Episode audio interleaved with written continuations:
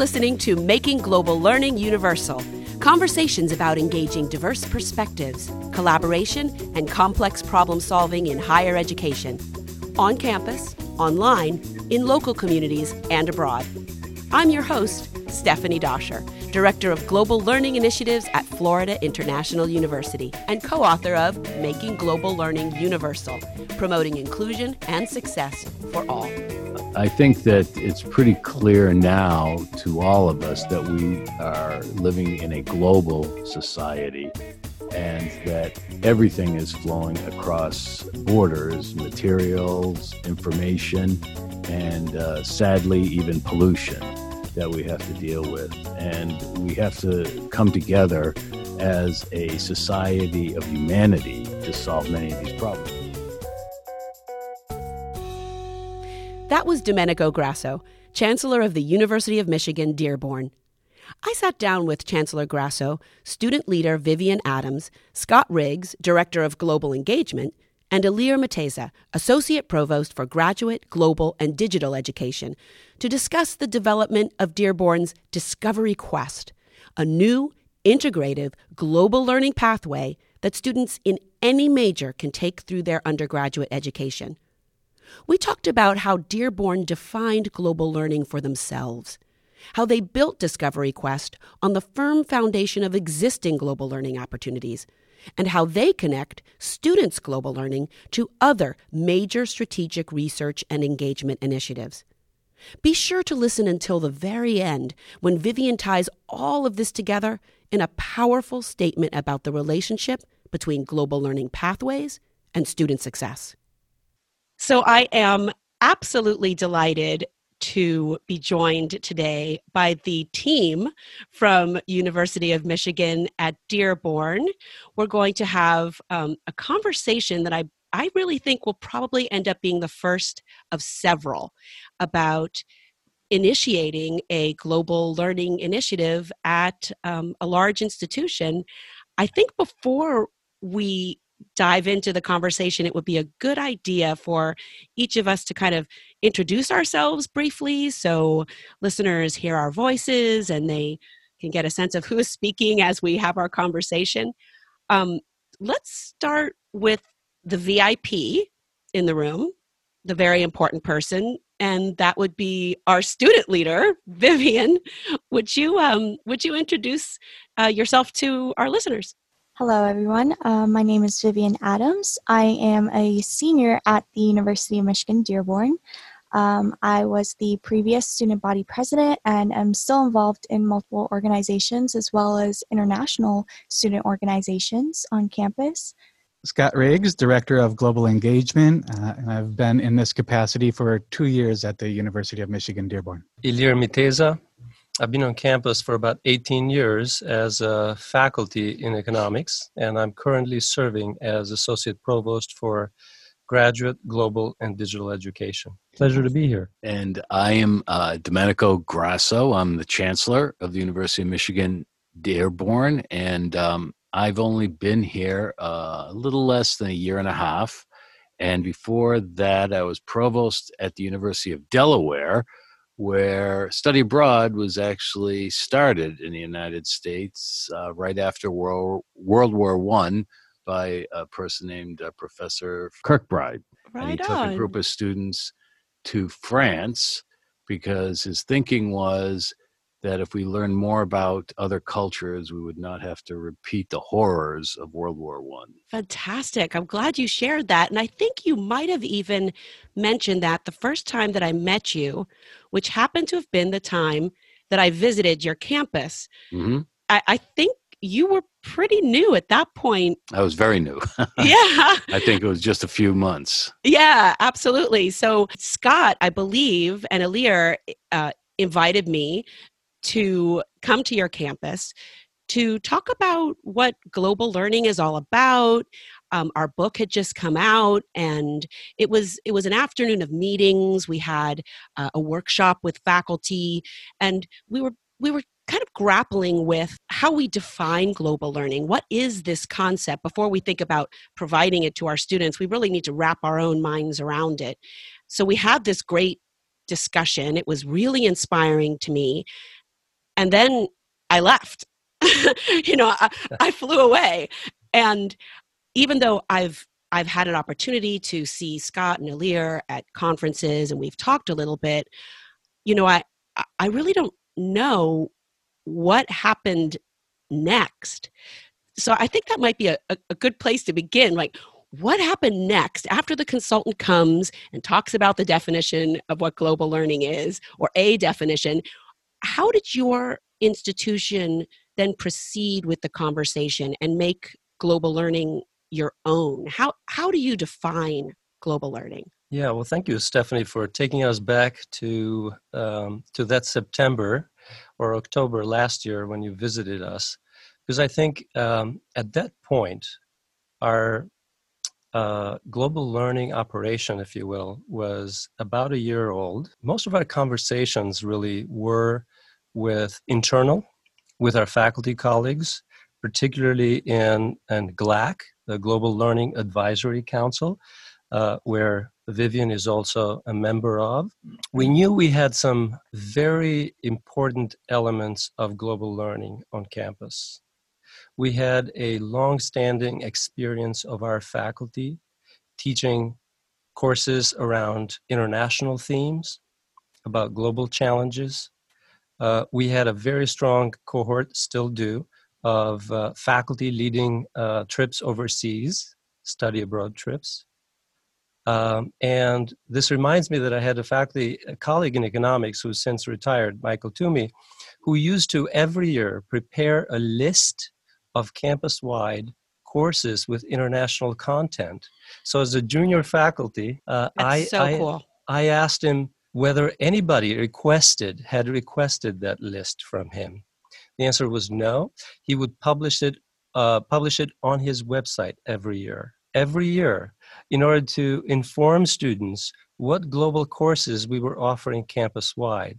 My point is, as a campus, we had we still do. Many wildflowers growing everywhere on the curb, on the walls, in the cracks of the of the asphalt. We realized that our goal was to actually create the platform, to create the conditions where all uh, of that energy, that global wisdom, if you will, would sort of thrive, would blossom in a garden I love and that story. We, that's what we saw as our job. That's how, that's why we engaged the faculty in that Global Learning Advisory Council, uh, and uh, that's why we invited you. Uh, you really were the our first effort to engage with the uh, community off campus.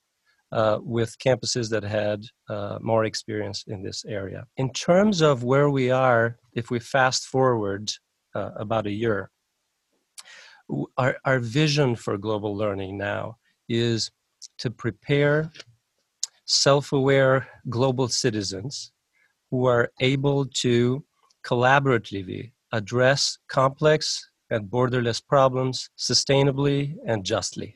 It took us a while to get there and a lot of conversations with, with our colleagues, uh, but mostly we have engaged faculty, we have engaged alums, uh, students, of course, colleagues in other universities, as I, as I mentioned, and also a couple of cohorts of provost fellows. And I can talk more about that later on. I love the story about the you know your faculty member who had taken it upon himself to to let students know all the opportunities that were existing on campus that was the overwhelming feeling that I had when I visited your campus. I didn't know what to expect, I'll be honest, because I'm familiar with Dearborn as a great American city, right?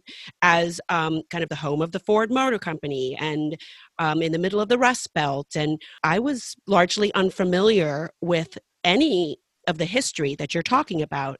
So I could feel that there was this zeitgeist. And Chancellor Grasso, you were new at that time, not so new anymore. But if you could kind of share with us from your view, from from your position at, at the highest level of administration in your institution, why is global learning something that you see as as important to the institution and to and to the institution's mission?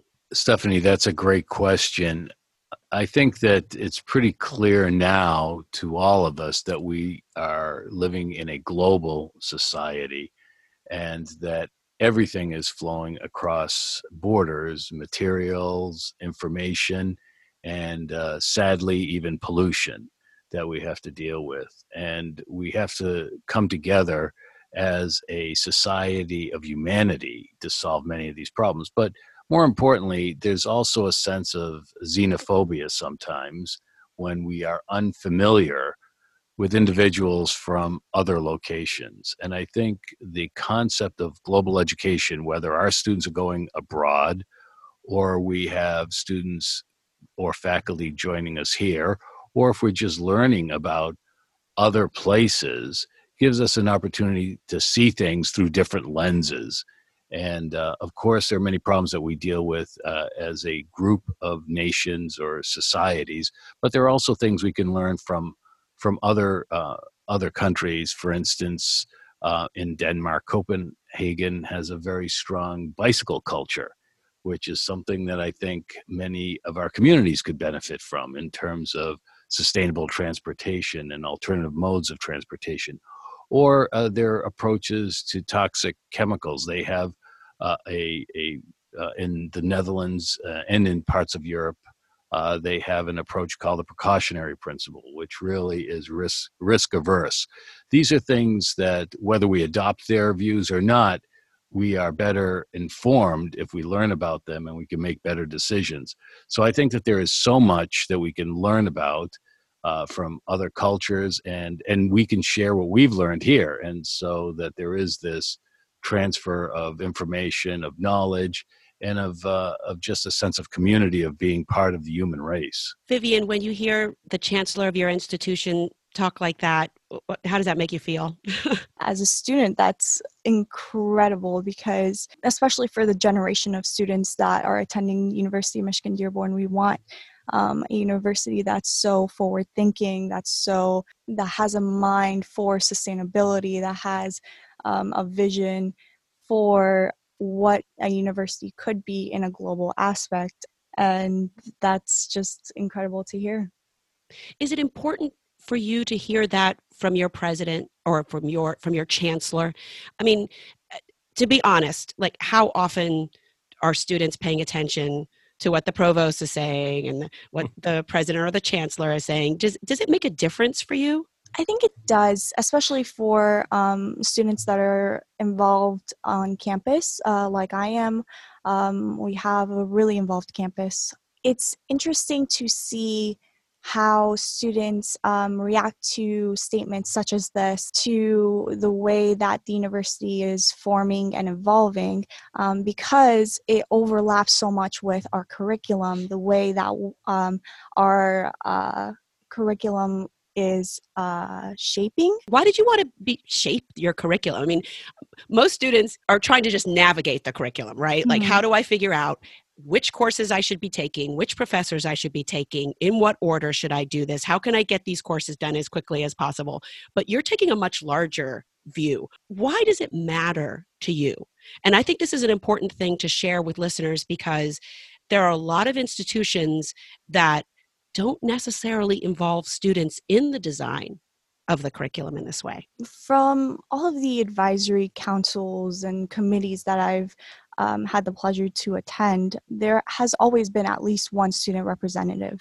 Um, when talking to provosts and different um, heads of colleges, professors, there's always a student perspective to the grassroots of uh, creation of whatever it might be a curriculum, a, a, a new class.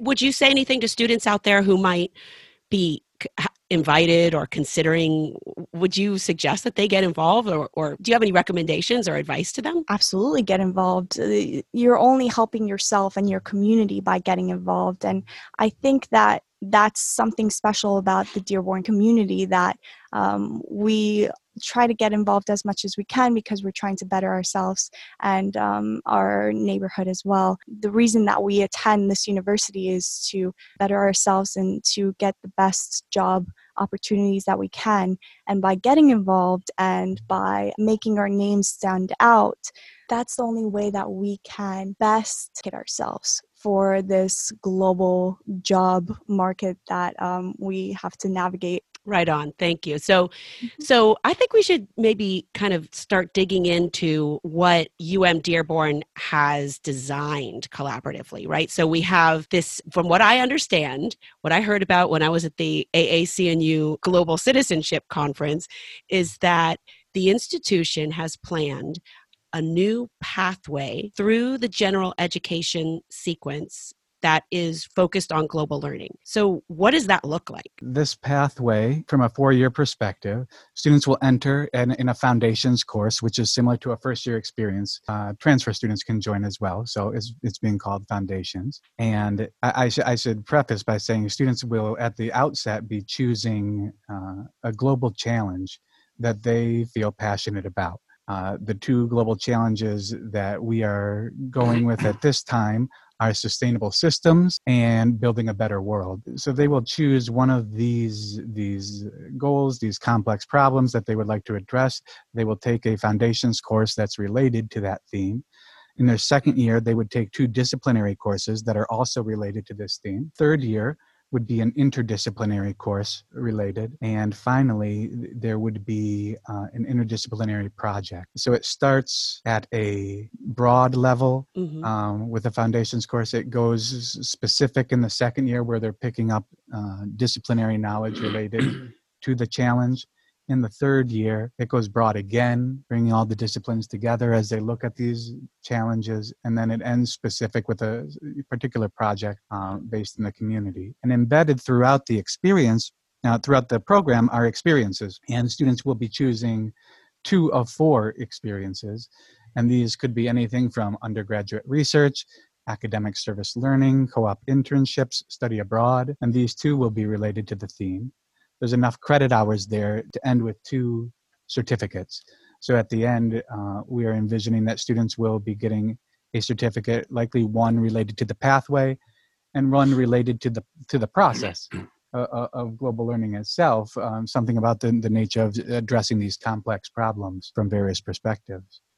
And the way you describe this, it's clear uh-huh. to me now because I've already seen a picture of it. So, and, and, I know that there is this fantastic image that helps people see how students can navigate the kind of broad and then the more specific and broad again. And we will include that in the in the show notes so that listeners can get a, a, slightly better idea but it's it sounds like well okay i have a genuine question did you start from scratch with this concept of the design or are were you working from some current framework right? So, so this is a, a pathway through the general education sequence.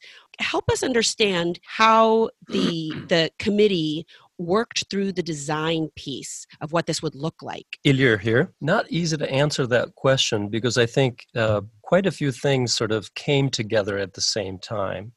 We were for some time keeping our ear to the ground so to speak in conferences, uh, but also surveying the literature, particularly the global learning literature, the gen ed literature. We were aware of many experiments, innovative ideas across the country. None of these looked exactly like this, but I think what happened at the same time was that in one of the Council of Deans retreats, as we were thinking and brainstorming around how to create, how to design a curriculum for, for this century. This idea of grand challenges came from our engineering colleagues, our engineering dean.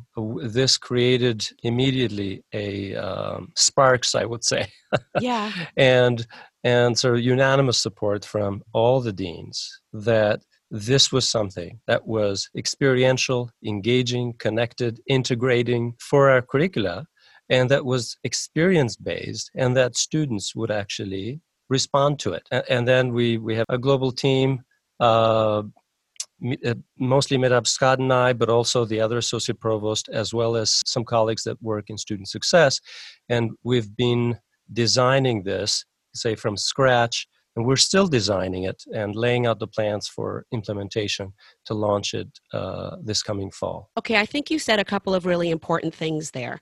So, one, is that the committee, you spent some time just taking in information, taking in information about your own institution, taking in information from other institutions, what they've tried, the models that they've used, from the literature, and you discussed it, you dialogued it, nothing was quite gelling, and then suddenly someone, and it happened to be your dean of engineering, came up with kind of that spark, that linchpin. Some might if you were thinking of it from a backward curriculum design point of view, it was the ultimate goal, right? The grand challenge. That was the piece that caused everything to gel and then to be able to make sense and and pick through all of the different ideas. Is that do I have you right? Yes, that's that's that's correct. To be more specific, our engineering colleagues have been designing a Grand Challenges Scholars Program uh, based on the National Academy of Engineering uh, program. And so we've been working with them throughout this process in order to make these programs run side by side without duplication, but really a sort of reinforcing each other. Because we want our engineering students to be in these project-based learning groups in the in these foundations courses in in the interdisciplinary courses along with students from business and from english and from history and economics. Uh, we we see a lot of value in learning from difference whether that difference comes from cultural aspects or disciplinary lenses. We think difference has potential on this campus. Okay so that idea of the grand challenges that was kind of the sticky space for your particular institution. For my institution the sticky space was global citizenship. That was the thing that really drew everyone together. It was part of the zeitgeist of the institution. For you, it was global challenges. For other institutions, it might be something else. That also prompts me to ask Chancellor Grasso that grand challenges piece. Do you see a connection between Discovery Quest, which is, I think, the, the name uh, of, of, this program right now, this pathway. Do you see any connections between Discovery Quest and any of the institution's strategic goals? Um, Stephanie, let me uh, just expand a little bit on the grand challenges because I've been involved with the National Academy around the grand challenges as well. And I, I think that the National Academy of Engineering and many disciplines uh, have defined grand challenges in their areas. A lot of them are technology based. But I think that this serves as one organizing principle here. I think two others might be great debates which are not technology based, and then big ideas, which may not relate directly to a grand challenge or a great debate, but is just a creation of the human spirit, so to speak. And I think that these all serve as opportunities or structures to contextualize the educational experience for the students. So, this is what might get them excited about bringing all the things that Scott and Ilir have talked about together and trying to uh, marshal them towards a specific goal that they would work on interdisciplinarily and in a more holistic fashion.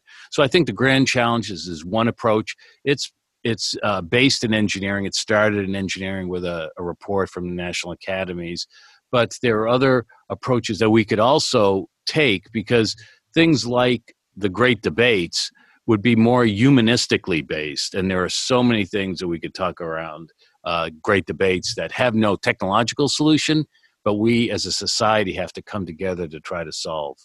Mm-hmm. And and more and more institutions are. I hear the dialogue around the sustainable development goals. So this kind of is another kind of organizing principle, as you were going to say, as you, as you were saying. I can't help but ask again that about that question about the strategic plan, right? Because you know i spend a lot within my own institution and in other institutions that i'm working with you know how can we make sure that whatever we're doing is in line with the institution's strategic plan overall right? So that um, we're not duplicating efforts and that we can also gain the buy-in of high level administrators like yourself. It's you know people may be really used to having such great buy-in on your campus but from the highest administration but it's not it's not the case at all in institutions sometimes we have to lead up so do you see a connection between the work that's happening in the gen ed and the institution's overall strategic plan? Uh, I absolutely see a connection. I think that uh, the initiatives that have been led by Scott and Ilir and uh, and Mitch, our other associate provost, and the provost Kate uh, Davey, are all very creative and have engendered a sense of buy-in by the people who are involved. We're in the middle of a university strategic plan right now. We have 150 uh, people involved in it. Uh, Ilir is actually leading, co-leading one of the sections, and we're trying to get people to develop what they want to do for the future, not something that's top down. It's something that they will own so that it will continue on irrespective of the leadership. That making it your own, that's it's just like the theme that I keep hearing when I hear the story of how your institution has developed this this pathway. Ilir at the AAC&U conference, you said this really interesting thing. I wrote it down in my notes. You said when students, in addition to declaring a major, when students enter the university, we'll invite them to declare a passion, right?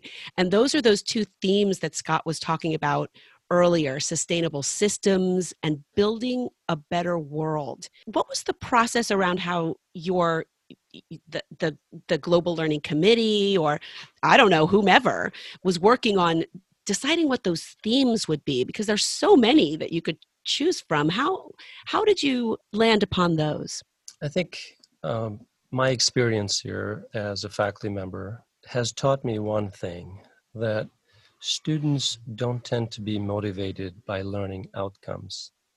They're motivated by questions. In fact the bigger the questions the more animated students are in pursuing those questions. I think it's our job to think long and hard about connecting our courses, connecting all of the learning experiences we provide here on campus, which are excellent, but connecting them in a way that they make sense and that they generate a sense of purpose and mission in our students. And perhaps Vivian can talk more about this uh, later.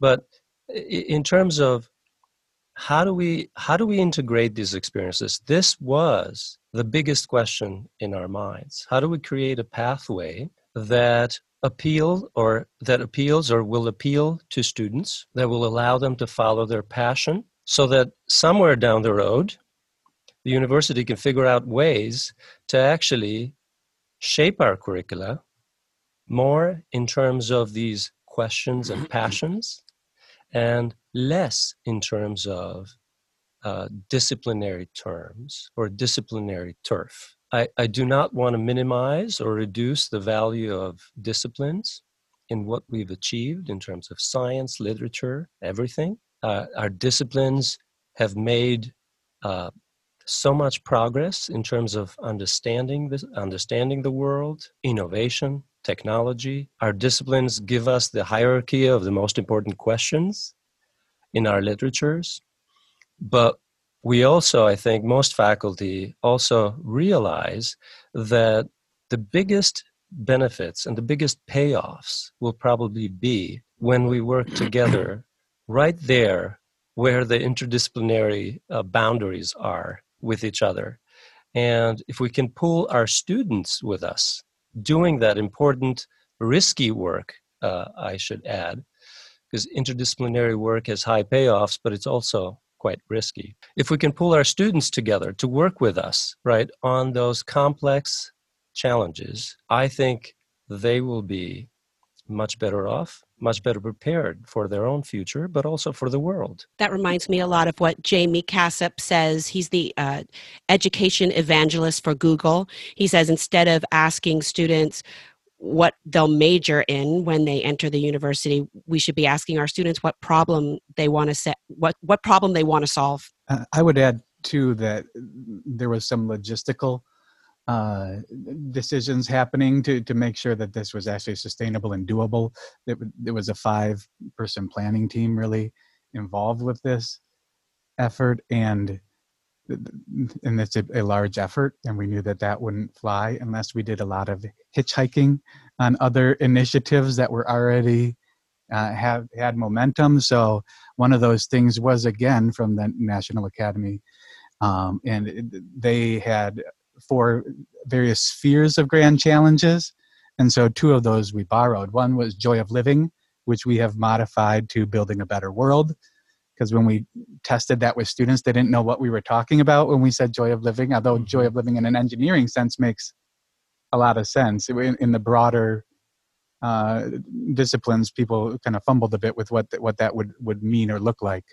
And then sustainability was another one, and, and we just brought it to sustainable systems, um, so that it's not just environmental or, or something of that that nature. So again, that was a, a chance where we we uh, hitchhiked a ride on a on a initiative that was already happening because we're trying to build as much support, as much buy-in. I mean, same thing with the foundation courses, the first year experience courses. Those were already being done by our College of uh, Arts, Sciences, and Letters, and that was another example of us teaming up with the group running those and saying, would it be possible to nudge some people in the direction uh, of these these two themes in which we were interested in, and they, and they bought uh, bought in. So I would say there was a lot of hitchhiking along the way. So you did a lot of collaborating with uh, other programs to make sure that things were feasible, that there were existing resources, and, uh, and aligning uh, sort of the the the pathway with other existing programs. Correct. Oh, I just wanted to um, add to what Scott said, agree, and, and then add that essentially so much can be done uh, on our campus, on any campus, frankly. There are so many good things that are happening, but if we only can connect better collaborate better, coordinate things better, a lot is possible. And that's what we've been trying to do here build on the great work of, of our colleagues in the colleges or faculty, uh, but other leaders as well, and connect this into one coherent learning experience for our students. So often we think, this is awesome. We're going to build it and they will come. right? But so my next question is Vivian, do you think students are going to are are they going to come? Are they going to go for this pathway? What do you think are the most attractive aspects of this pathway? I think that the most attractive aspects would be what students can get out of this program. Like Ilir said, that um, this all starts with a, a passion that a student has. Now, in order for a student to even apply or attend a university, there has to be some kind of passion, whether it be through their background, experiences, whatever the case might be. There's always a problem that a student wants to tackle. And a lot of the time, students get sidetracked by um, requirements and, and uh, money, um, looking for outcomes that will put them in the best position in the future. However, what this program can provide is legwork in order to make themselves shine even more than other candidates at um, future job opportunities um, and make them more aware of what's happening globally. Global learning can be seen through a lot of our courses on campus already. However, students don't really realize the different connections, whether it be from history to English to math to science, whatever the case might be. This is a way that students can connect everything that they've been working towards and see that everything is interconnected and they can see that through their jobs they can see that through um, in their communities and wherever they might end up in the world. So if i understand correctly you're inviting students to co-create their general education experience choosing a passion and then choosing the courses and the activities that they will put together that will give kind of some kind of realization to that passion. And Vivian, something that you just said really stuck with me. So you said when students apply to a university, they already come in oftentimes with something that's of interest mm-hmm. something that something that's already uh, a driving force i wonder if we shouldn't be making more use of that application experience.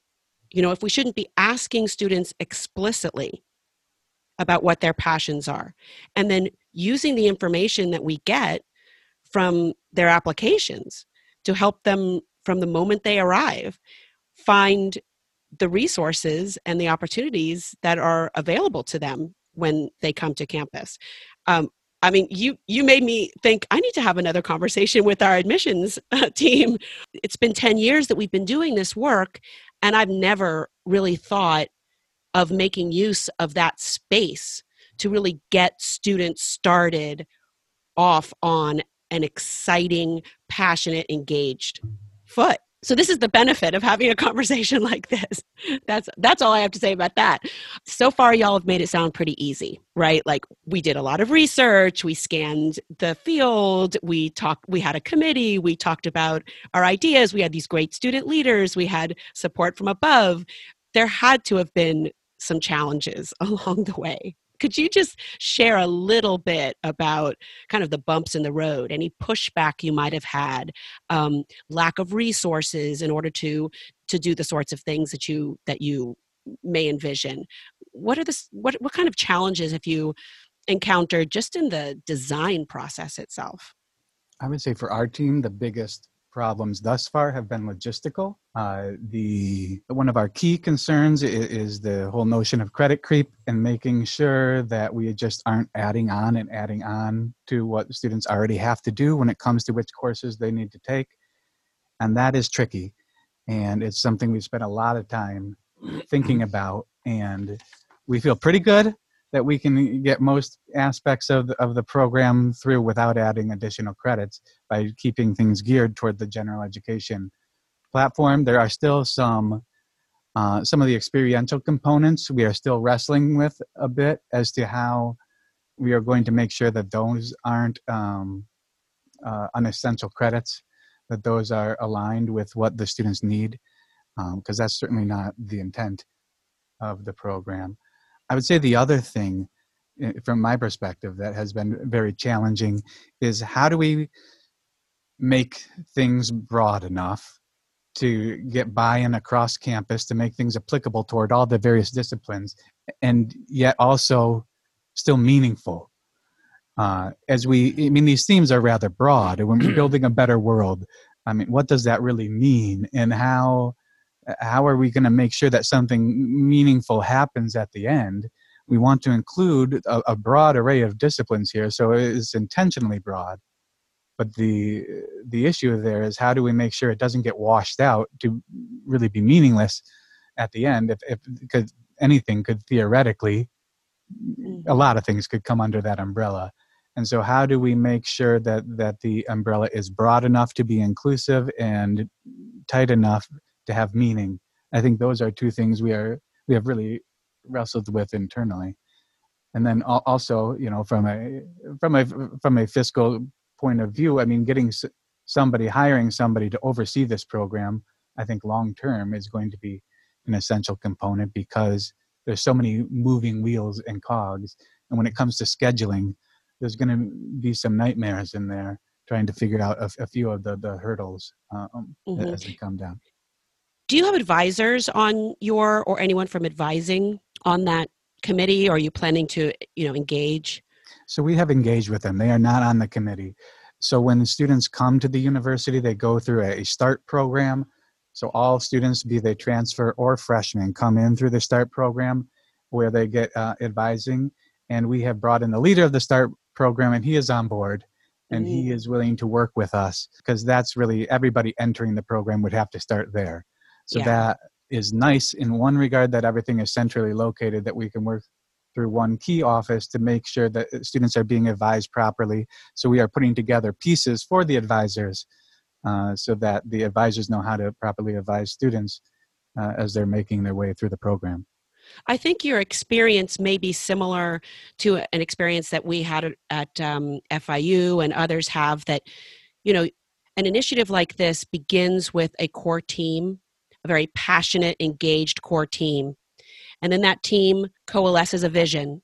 And then there's a need to bring on other people right and uh, and some of those initial team members may need to go off and do other things and so that committee changes over time with different needs as we get deeper and more and more into the nuts and bolts of, of the program i'm thinking and Ilir, you already intimated um, that this is happening, that this is also just by virtue of being involved in a general education design experience that has an impact on the way faculty kind of think about their work. I know that the institution that Dearborn has an initiative called Urban Futures, and that's a, a university wide initiative. And I'm thinking about the Sustainable Living in the Urban Futures initiative and kind of the kind of the research mission and the and the community engagement mission of the institution. Chancellor Grasso, can you speak a little bit about um, the relationship, perhaps, between uh, the Global Learning Pathway and and that Urban Futures initiative? Thank you uh, for bringing up uh, Urban Futures, which is an organizing theme for our campus. As uh, we all know, the uh, future of the planet is becoming increasingly urban. And by 2050, two thirds of the population is expected to live in urban areas. And when we're looking at urban futures, it does not have to necessarily be a densely populated area, but it's just where people congregate to live and to uh, to go to school, to have commerce, and uh, to recreate. So it applies to very densely populated areas and less densely populated areas. But there are a lot of challenges that we're going to be facing in urban environments. One is the the uh, topic of smart cities and the Internet of Things and AI. Everything is going to be connected. There are going to be health issues. There's going to be education issues, sustainability, agriculture these are all topics that we're all going to be grappling with, whether you're in China, Africa, South America, or North America. And this is an opportunity for us to look across all of our disciplines and look at what the challenges are going to be, what the great debates are going to be, some big ideas, and really start thinking about how we can lead in thinking about the future of the urban environment. And we've got some terrific people here already doing great work. We're going to be making some additional hires in this area. And this is an exciting plan that we have, I think, that's going to bring a lot of interesting uh, people together on campus to talk about the future.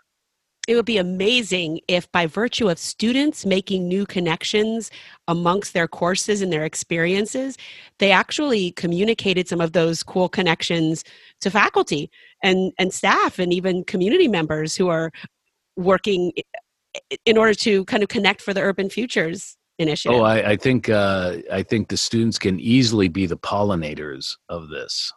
This is it's yet to launch right? Discovery quest hasn't quite launched. It's still in the kind of final design phases.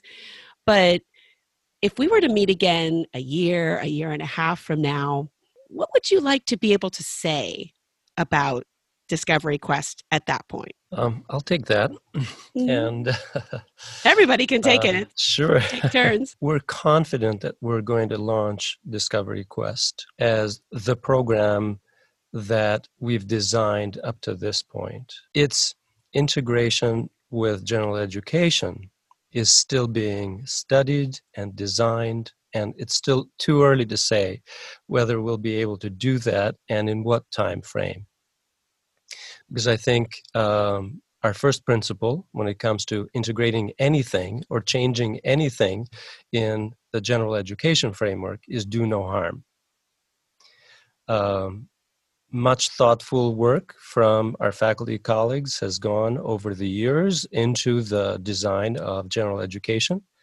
And we want to make sure that the principles that they laid for the for the general education, which we call Discovery Core, Dearborn Discovery Core, that those principles are not affected. We have to make sure that we build on those principles and we offer a platform for advancing them, perhaps doing them better, right?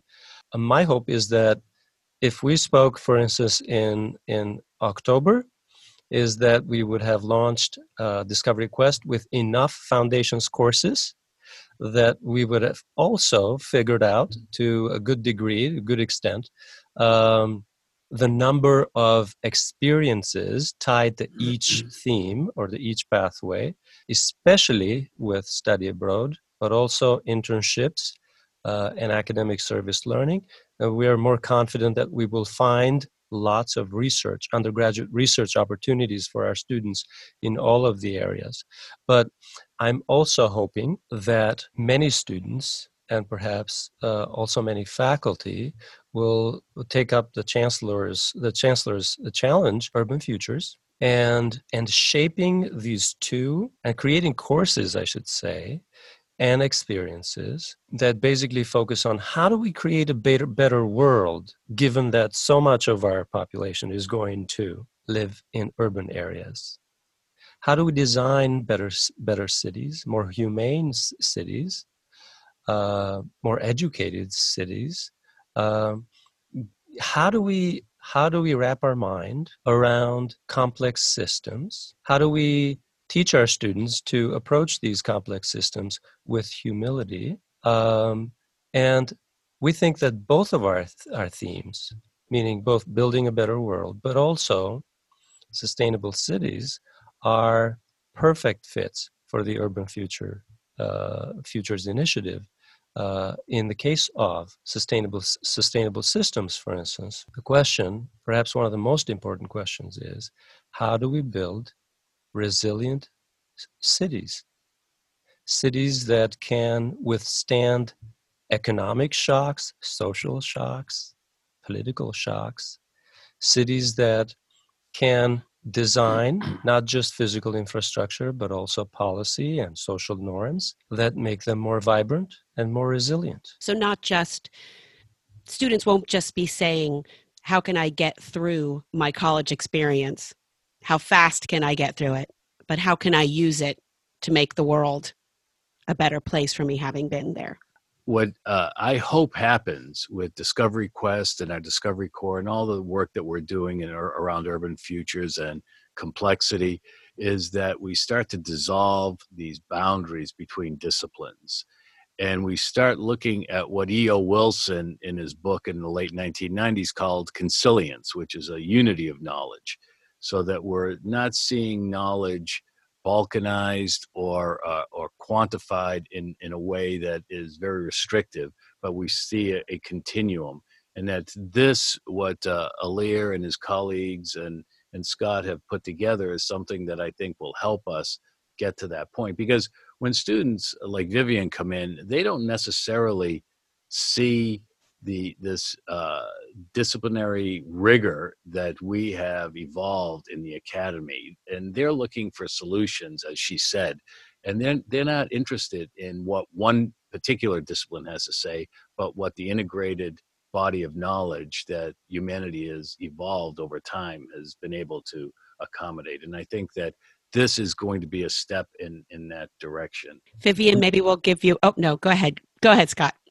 I was just going to say, I'm, I'm, yeah, I, I was going to point to Vivian as well, because I, I think to me, one of the most interesting things will be the student perspective. And, and that'll be one of our, our best metrics as to how successful we were is how interested and excited students are uh, about their education. If we can talk to somebody and they say, I'm really fired up about next year because X, Y, and Z, I mean, that would, that would be exciting for me. You get the last word, Vivian. Thank you. Um, I think with the integration of this pathway into START counseling that all freshmen have to go through when they enter this campus is going to be essential for um, student exploration of this program. Um, my hope is that a lot of students um, find a sense of security in knowing that um, what they want to do is not restricted just to the major that they pick, but also the passion that they have for whatever problem or or um, um, exploration they want to do in their own personal lives or in uh, whatever job field they want to explore. Um, they get a sense of security of uh, knowing that they can explore this through the pathway.